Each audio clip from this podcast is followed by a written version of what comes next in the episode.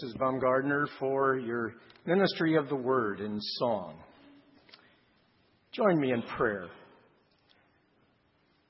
Lord, your word is precious, it's powerful, and we take this moment to submit our minds, our hearts, and our wills to the authority and the truth of your word.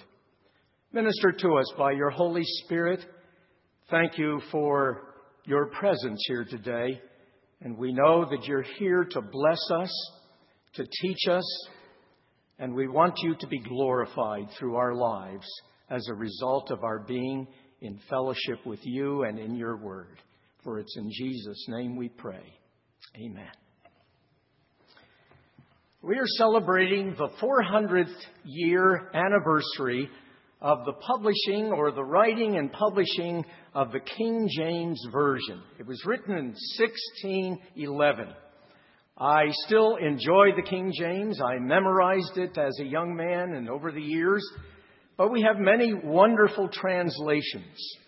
But in every Bible, in every Bible, there are 66 books in our Bible 39 in the Old Testament, 27 in the New.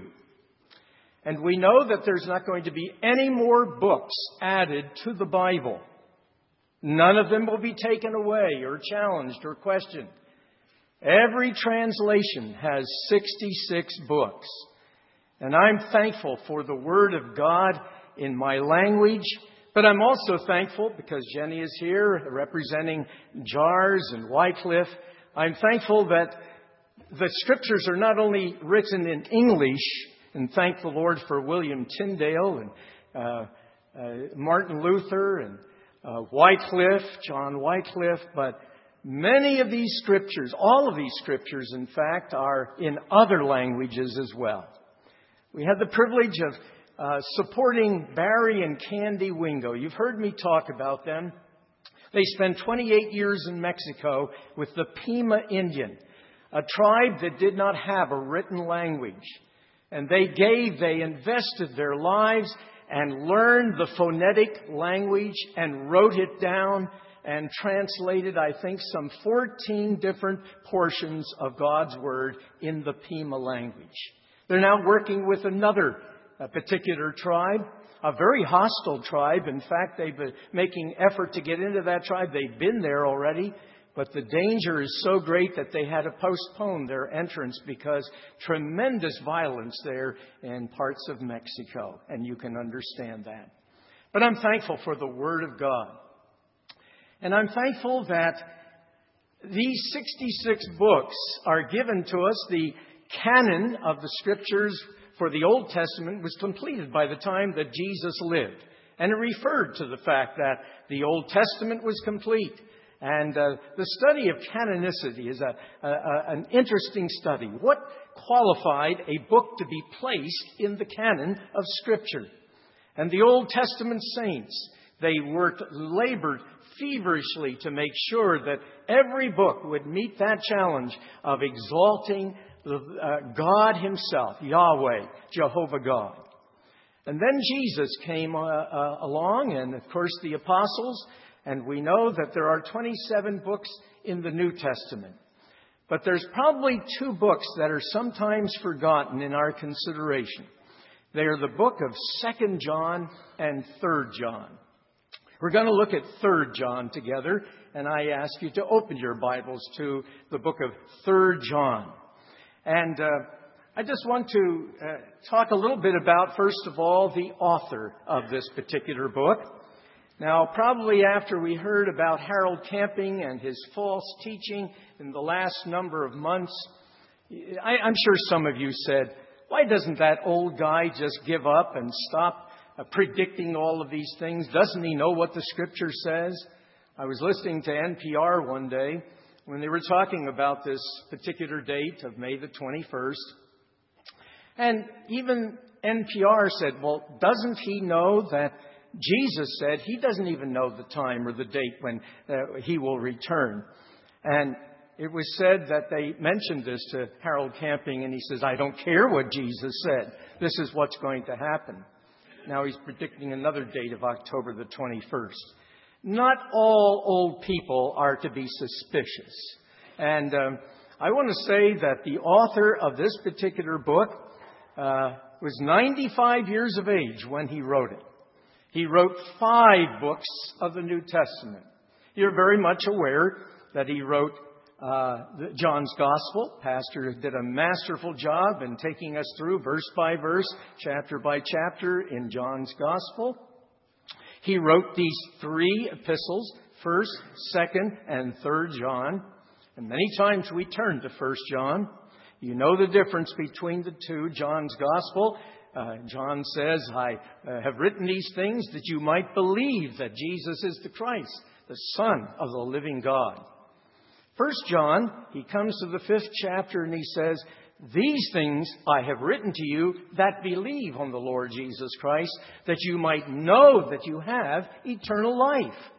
And so the whole book of First John is to help us identify things that truly show a child of God that is looking forward to eternal life and has eternal life. And you can have that confidence. I meet many people who say, I, I really hope I'm going to heaven. I don't know. The book of First John, and I commend it to you. It will give you that assurance that if these various things are taking place in your life, you can be certain that you have everlasting life. But the book of 2nd and 3rd John, which we're going to look at this morning, are not as well known. But then also remember, at the age of 95, he wrote the revelation of Jesus Christ. A tremendous book showing the judgment that is coming upon this world, but also the glory and the reign of Jesus Christ. And George Frederick Handel uh, expressed it so well in the Messiah, but particularly the Hallelujah chorus. He shall reign forever and forever. Now, let me just talk a little bit about the author. He first of all introduces himself in verse 1, the elder.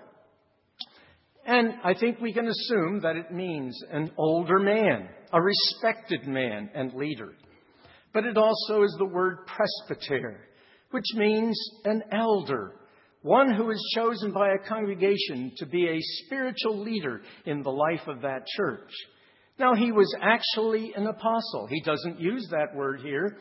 I don't know whether he was, I don't think he was ashamed of it, but he wasn't trying to show, well, I'm the, the apostle, listen to me. But like Peter, he says, I'm an elder among you elders. I'm talking to you as my little children. I love you. And many times in these particular texts, he talks about his children. A term of endearment, affection, a love, and a tremendous respect for others. But he addresses these folks as the elder. Now remember, he was a fisherman, a professional fisherman son of Zebedee. And uh, I believe he and his brother were known as sons of thunder. We, we seem to find John a very gracious and loving man, but if he was called a son of thunder, he was probably pretty feisty in his younger day, especially before he met the Lord Jesus. But he was one of the disciples, and he was called in his gospel the beloved. He didn't identify himself. I'm John. I'm the apostle, one of Christ's disciples. No, no. He talked about the disciple that Jesus loved. And he had a very, very close relationship with the Lord Jesus. We find that Jesus said to John, uh, You take care of my mother. We don't know if John had any children, but we do know that he was a man used of God in a great way. He was the last living apostle in the year 9095. And we find that uh, uh, he uh, um, was very active in the uh, early church. We find him represented there in the book of Acts when James and John were on the way to the temple. Remember the, the lame man? He was sitting there, the begging for the man begging for uh, whatever morsel. And James and John said, Silver and gold have we none, but what we have we'll gladly share with you. And God healed that man, and they rejoiced because of God's power. But we find that because of his testimony and his preaching of the Word of God, he was exiled to the Isle of Patmos, a little island about 50 miles wide, about 15 miles, uh, uh, pardon me, 50 miles long and 15 miles wide. And he was there for many years, just by himself, exiled, despised, and rejected. And many times I'm sure it was difficult for him. We don't hear him say very much about that, but he refers to that in the first chapter of Revelation. But he was released from that island, and he came back to a church that he worked with for a number of years, the church in Ephesus. Just quickly, the church in Ephesus was surrounded by nightlife, crime. Uh, it was a seaport, lots of wealth. It was also a university town. And there were a lot of young people that came into that city trying to find some success, some excitement. And I'm sure that John the Apostle and the church at Ephesus ministered to those people. But it was also a religious center. And Diana, the prophetess, was uh, there. And all of the prostitutes and all of the religious activity was all there. Just want to say about something about the religious climate when John was living. You would think 35, 40 years from the time that most of the books of the New Testament were written, 14 of them were written by the Apostle Paul, you would think that the early church was strong and vibrant and there were no conflicts. And you, you, you heard about different things as you read the book of Acts, but there was a guy by the name of Cerinthus, almost like a Harold Camping of his day. And he came up with the idea that Jesus was an aberration or a ghost. He really wasn't real.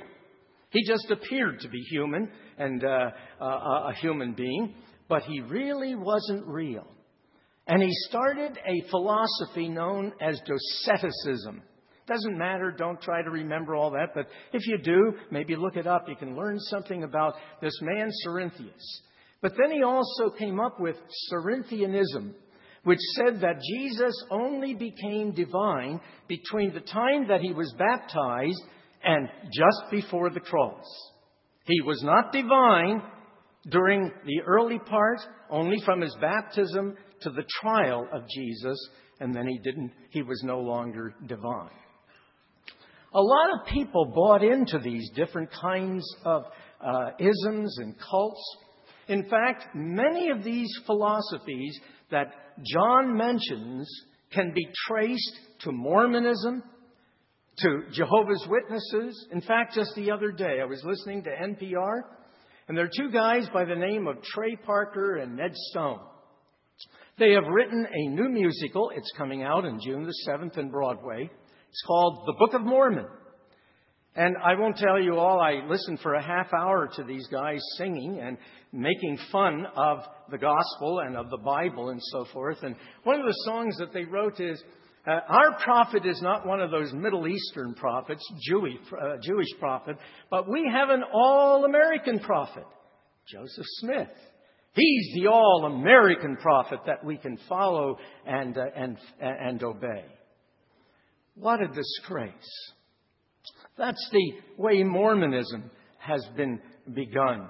Jehovah's Witnesses, Arianism, uh, antinomianism, all of these different isms and philosophies of the earlier centuries are actually coming back and are in vogue today.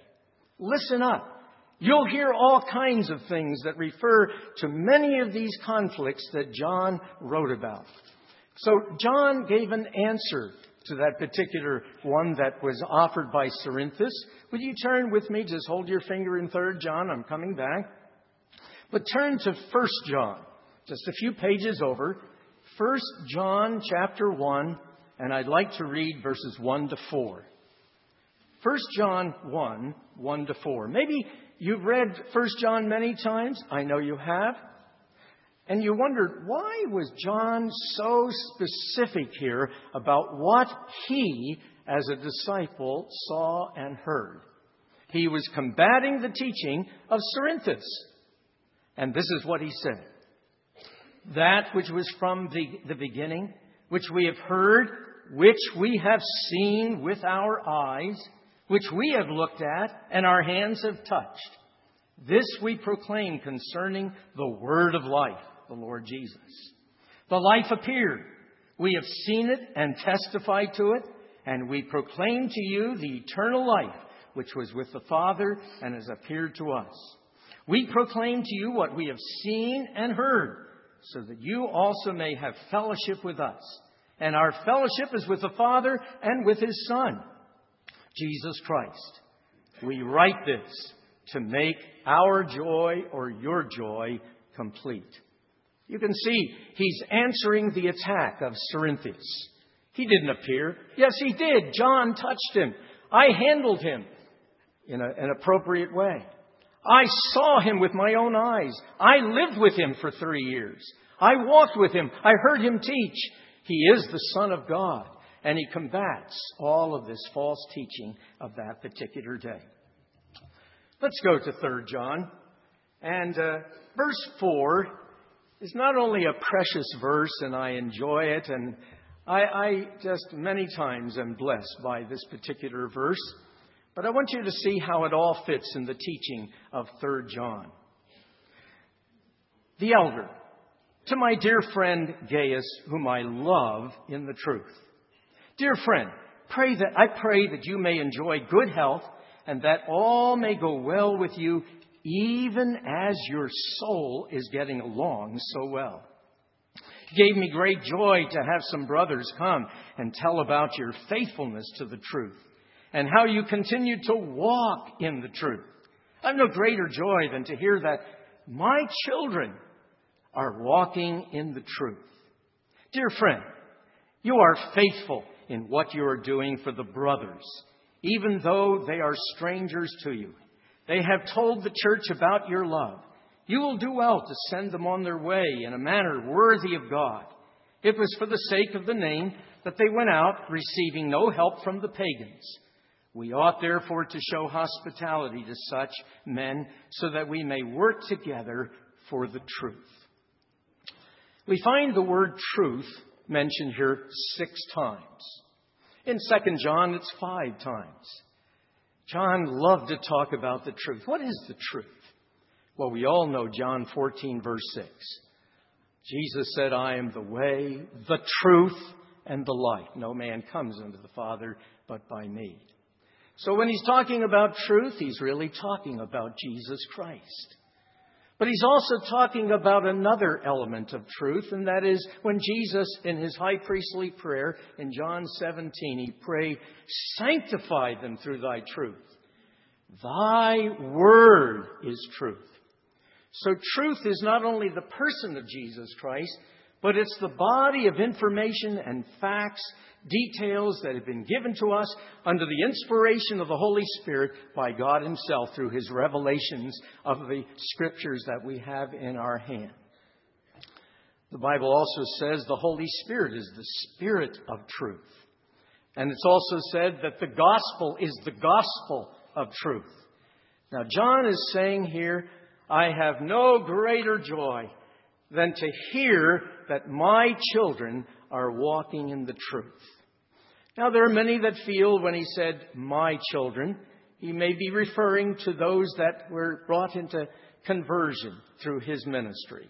And that is very, very possible. It's very possible that Gaius, this particular man in this congregation, is a convert of John the Apostle. Very much like Timothy was a son of the faith of the Apostle Paul. I don't know, there's no reference whatsoever of John having any children, so he can't be thinking particularly of his natural biological children. But he talks greatly in 1 John about my little children, my children, my people, people whom I love, people whom I've invested my life in, who I've been teaching, who we relate together and are part of the body of Christ, my children. And I believe that means you and I. I believe it can include biological children. And I many times thank the Lord very humbly that my children and grandchildren are walking in the truth. But I want to mention that walking in the truth is not only knowing the truth. I'm sure you've heard that even the demons know the truth very well.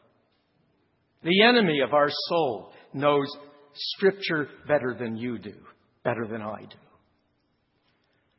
The demons know the truth, but they're not redeemed people. Walking in the truth is more than just merely knowing the truth. And yet, knowing the truth is so important. I don't want to minimize that. Faith comes by hearing, hearing by the Word of God. Believing the truth is so essential. But I think the idea of walking in the truth is even different. Walking in the truth seems to imply that we've come to love the truth. We delight in the truth. We enjoy hearing it. We enjoy coming and hearing the Word of God expounded week after week and in our Sunday schools and in our other various ministries in the church. Walking in the truth means we ingest the truth. We apply it. We practice it. We live it day by day. It impacts our resources. It impacts every decision that we make. We, our whole outlook and perspective on life is affected by the Word of God. My wife and I many times talk about, I just can't believe the values, the wonderful values that our parents taught us from the Word of God and then modeled those truths. Not only took us to Sunday school and church, we had to memorize the scriptures. We used to get little tickets on those days, remember? Little tickets for memorizing a verse, and then we'd accumulate them, and we could go and buy books and not CDs in those days. We didn't even have tapes in those days. The big platters, you know, those records. You, you could buy things with those tickets. But walking in the truth implies that we've come to obey the truth. We see its commands. They're God's commands for not only success, but for life. And, and John even says, I've written these things that your joy might be full. We sang, when we walk with the Lord, the only way we're going to be happy is to trust and obey. We need to trust the Word of God. It is trustworthy. This morning, Pastor Brandt had an excellent study on archaeology, showing how many of the artifacts that had been dug up from history, many thousands of years ago, they were there buried, have been found, have been shown to us, how they verify how they verify the truthfulness and trustworthiness of the Scriptures. But walking in the truth is more than just knowing something from the Bible, dabbling in the truth. We need to study the truth, but we need to take it very seriously and, and live it day by day. And that's what John is saying. I have no greater joy than to hear that my children uh, children that I've taught, children that I uh, are part of in my churches, and children that I've known, not only little children, uh, we're still all children, aren't we? And he says, I have no greater joy than to hear that my children are walking in the truth. And he helped to write five books of the truth.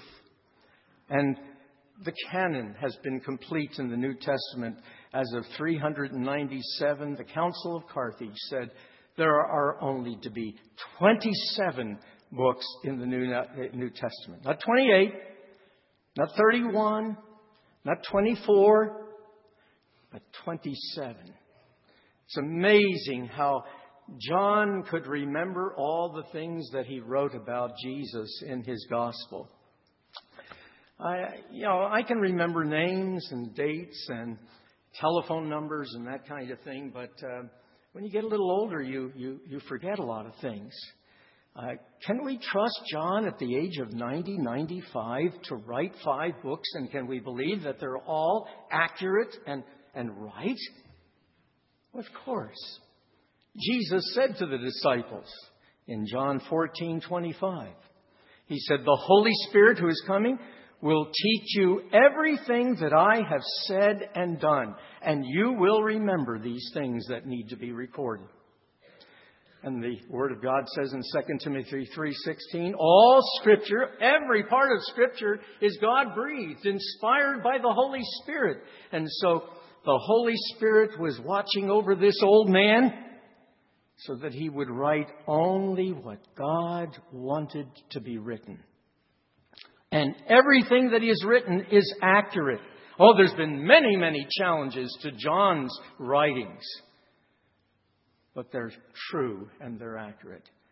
He is a man of the truth. Now, I want to quickly go to three examples. He writes to this little church. We're not actually told the name of the church. There were a lot of little satellite churches around Ephesus, and there were people that went out and planted these churches. He's referring to uh, the itinerant teachers missionary teachers that were sent out by the local church of Ephesus. These men were equipped to uh, preach the gospel. They would go into the communities and evangelize. And they would share the truth about Jesus Christ with anybody who would listen. Gaius was probably a convert of John the Apostle. And he went to a little town nearby. He was willing to live there with his family. And we find that he was a man who really walked in the truth. And John is complimenting him, and I read it for you there. One of the interesting things, the man must have been probably sick because he said, Oh, I wish that your health would be equal to your spiritual condition. We many times think the opposite, don't we? Uh, we're spiritual, but oh, we wish we had better health. This man was sick. And John is saying, Oh, I wish that your health could be as good as your spiritual health. Oh, I wish that could be said of me. Oh, I, I just wish that my spiritual life was far superior to my health.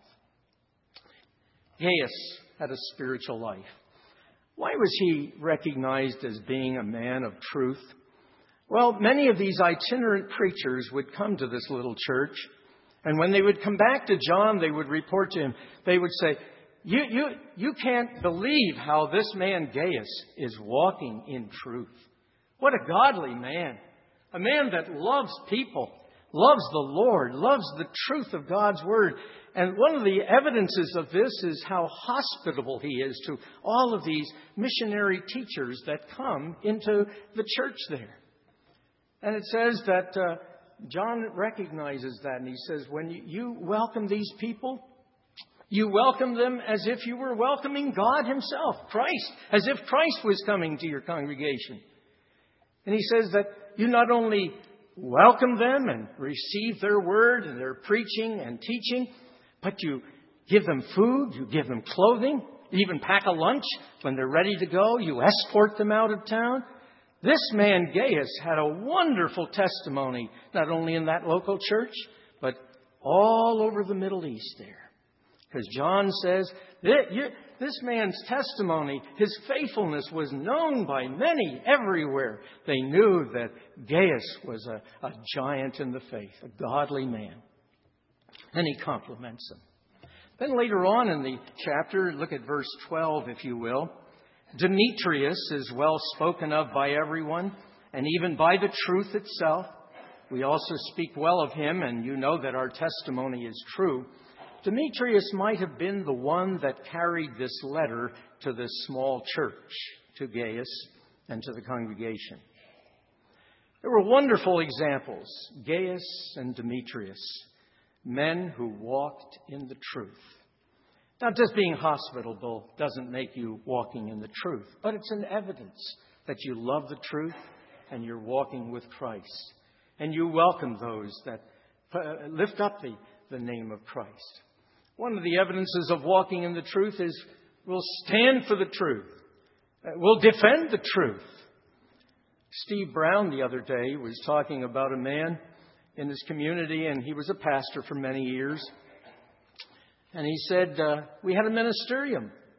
And this ministerium was discussing a theological issue.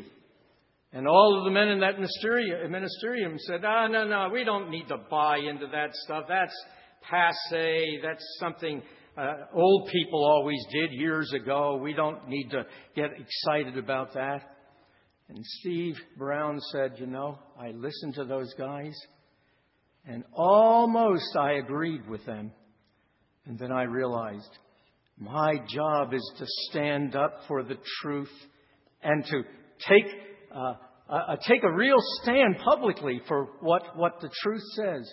And he said, I stood up and said, No, no, I'm not going to have any part of this decision. And the Word of God teaches this, and I'm going to defend what the Word of God says. Sometimes it's really tough to take a stand for truth, isn't it? A lot of pressures on us. A lot of things can go through our mind and our heart when we're really up against something that's really tough, some tough decisions.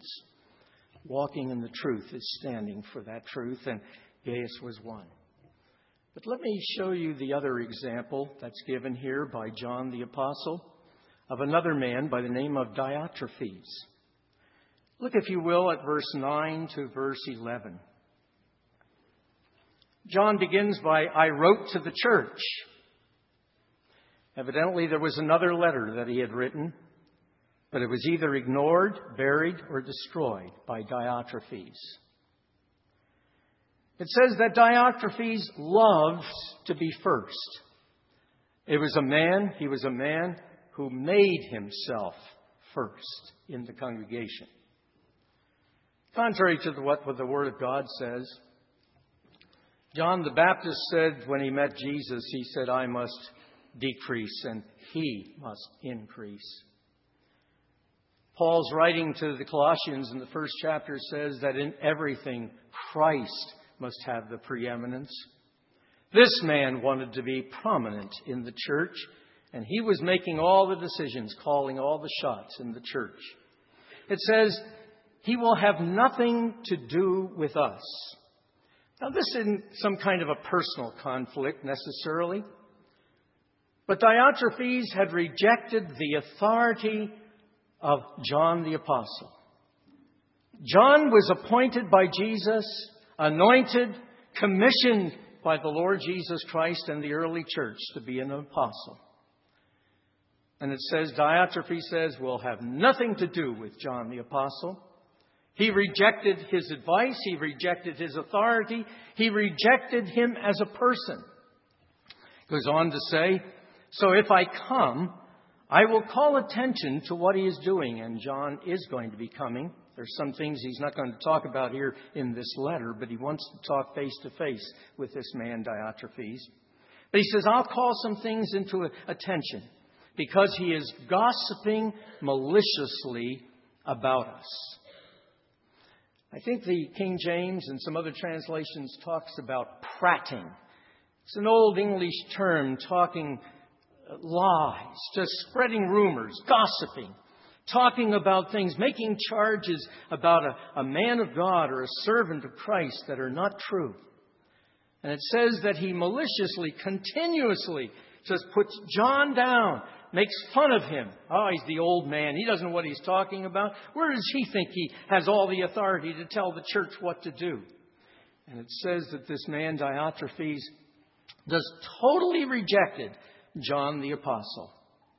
It says he was not satisfied with that, but he refuses to welcome the brothers, another word for these missionary itinerant teachers. When they would come, he says, No way, you're not coming into this church. You're not going to speak here and address our assembly. We're not going to give you any financial help. We're not going to allow you to be in this congregation. He rejected the brothers. And he refuses to welcome the brothers, but he also stops those who want to do so. There were evidently people like Gaius, Demetrius, others in the congregation who really appreciated these visiting missionary teachers. And they loved to do this. But he says, No way. I, I refuse. I, I, I will not allow you to support them. No money from this congregation is going to these missionaries, and they're not even coming in. And anybody that even welcomes these people or keeps friendship with them, writes to them, has any kind of contact with these missionary itinerants, they're excommunicated from this church. Excommunication is a very serious thing. First of all, it is something that only is done corporately by the church. I won't get into the details of that, but excommunication is only in severe situations of immorality, something that defies the truth of God's Word. But discipline, any kind of discipline, is always meant to be restorative, to rescue the person. Galatians chapter 6, verse 1 says, If any of you has been taken in a fault, you who are spiritual, as brothers, lift up that individual, pray for him, rescue him, restore him to fellowship. That's the important thing. But this man became a dictator in this church and was excommunicating these people. What a sad picture. You know, sometimes we get a picture of the early church as being just perfect. Oh, wonderful. I was talking to Andy Merrick last night. That's the brother of Chris Merrick. And he is a missionary servant supported by our Bible Fellowship Church. And he shared this word we were talking about serving the Lord, and he says, You know what? The spiritual life is a battle. It's not a picnic. Serving Jesus Christ is oh, exciting, the most wonderful thing. And next week I'm going to be observing my 58th year in the ministry. I love the ministry. But I'll tell you, he said the ministry and serving the Lord is a battle. It's dangerous. It's extremely dangerous. People will devour you and eat you up, and the attitudes that people have. I know all about that. But one of the interesting things that I noticed about Gaius, Gaius, while seeing what Diotrephes was, Diotrephes was doing in this church, never became disillusioned, never became disgusted, discouraged, never became ugly, resentful, bitter, hateful.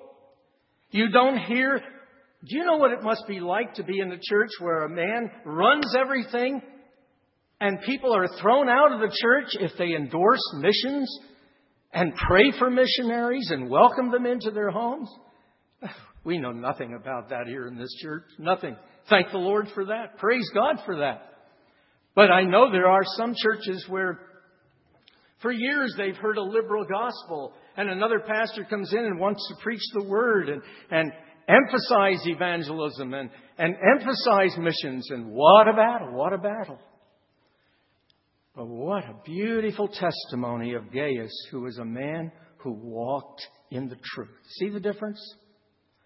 He didn't only know the truth, he didn't only read it casually, he was walking in the truth. Walking in the truth. And he didn't become angry. He didn't take things into his own hands. He probably prayed. For, we, we're not told what happened, but probably prayed for Diotrephes, gathered many of the people that were faithful to the Lord and and enjoyed the word of truth. Uh, we just keep praying, we keep serving, we keep honoring the Lord. We don't give up, we don't get discouraged, we don't throw in the towel. We're going to keep serving the Lord. Is it any wonder that John says here in this epistle, it's a very unusual letter. He says, When I come, I'm going to deal with this man and I'm going to see him face to face. And John was no pushover. He probably told it like it is and dealt with this issue when he came. But he said, I have no greater joy than to hear my children are walking in the truth. That's quite a superlative. The other week, when Brother Bruce Ellingson was with us for our anniversary, he asked the question, What really brings gratification to your heart? What really makes you excited? There are a lot of wonderful things in the Christian life that bring joy. Don't you agree? My, there are scads of things that we that bring us great joy and excitement and, and, and are thrilling to see what happens. But John says, I have no greater joy than to see my children walking in the truth. Notice he didn't say, I have such great joy when my kids are successful, healthy, academically successful, uh, prestigious and famous in the community, or financially comfortable. No, he didn't. He wasn't rejoicing in that. And I, I have grandchildren. I get excited when they're able to get a job, have a mate, get married, all these kind of things. But John says, I have no greater joy. And he wasn't talking anything about himself. What I did. Boy, this brought me joy. No, my greatest joy is found in others. Uh, when he says, my children, any child of God is my child too. You are my brother, my sister. And when you have a love for your family, for the family of God, John says, I have no greater joy than to hear my children are walking in the truth. I've been among you now for 16 years. I see your children. You have good reason to rejoice in your children as they walk in the truth. Many of them are walking in the truth. And I want to say, you know, sometimes I, I thank God for it, but sometimes I get a little proud. My, my girls are walking with the truth. They're, one's married to a pastor, another to a faithful uh, man who uh, works hard, serves the Lord in the life of the church. My grandchildren all know Christ. But, you know, I couldn't help but think this past week, I don't want to ever take any praise, any glory, any pride in my children or grandchildren. Because I know one thing that if my children are walking in the truth, it's a result of the work of the Holy Spirit in their hearts and lives. It's the result of faithful Sunday school teachers, friends, Bible teaching pastors. Many, many contributing factors entered into my children and grandchildren walking in the truth. It wasn't because of me. And I believe you can hear John say, I have no greater joy than to see what the Holy Spirit has done in my children's lives promoting and encouraging them to walk in the truth. No greater joy, not only for the parent, for you as parents, I'm sure you can say, I know what you're talking about. That, I don't think there's anything better in life to know that my children know Jesus Christ and are walking in the truth. Young people, I love you. I thank God for your lives. I see you growing and maturing in the faith taking responsibility in the life of the church, in your homes, in your careers and professions.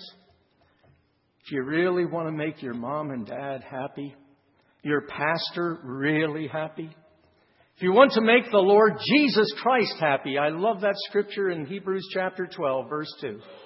Looking unto Jesus, the author and the finisher of our faith, who for the joy that was set before him endured the cross, despising the shame, sat down at the right hand of the Father, interceding in our behalf.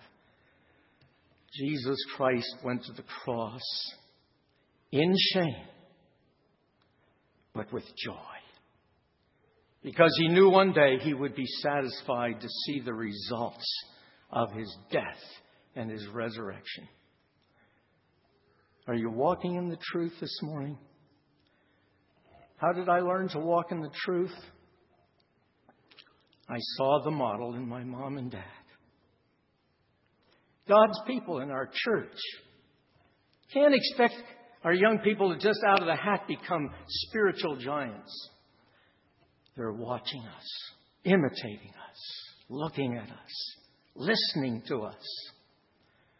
Oh, may all of us, either as a parent, grandparent, a Sunday school teacher, a, a leader in the youth group, may we know the joy, a superlative joy, a greater joy than any kind of joy you have ever experienced, is to see and hear that your children are walking in the truth of Jesus Christ. Our Father, we thank you for your word. Thank you for the testimony of this early church the struggle that Gaius experienced, but thank you for his faithfulness. He didn't give up, he didn't get discouraged, disillusioned. Oh Lord, I thank you for our parents. our grandparents. I thank you for our young people.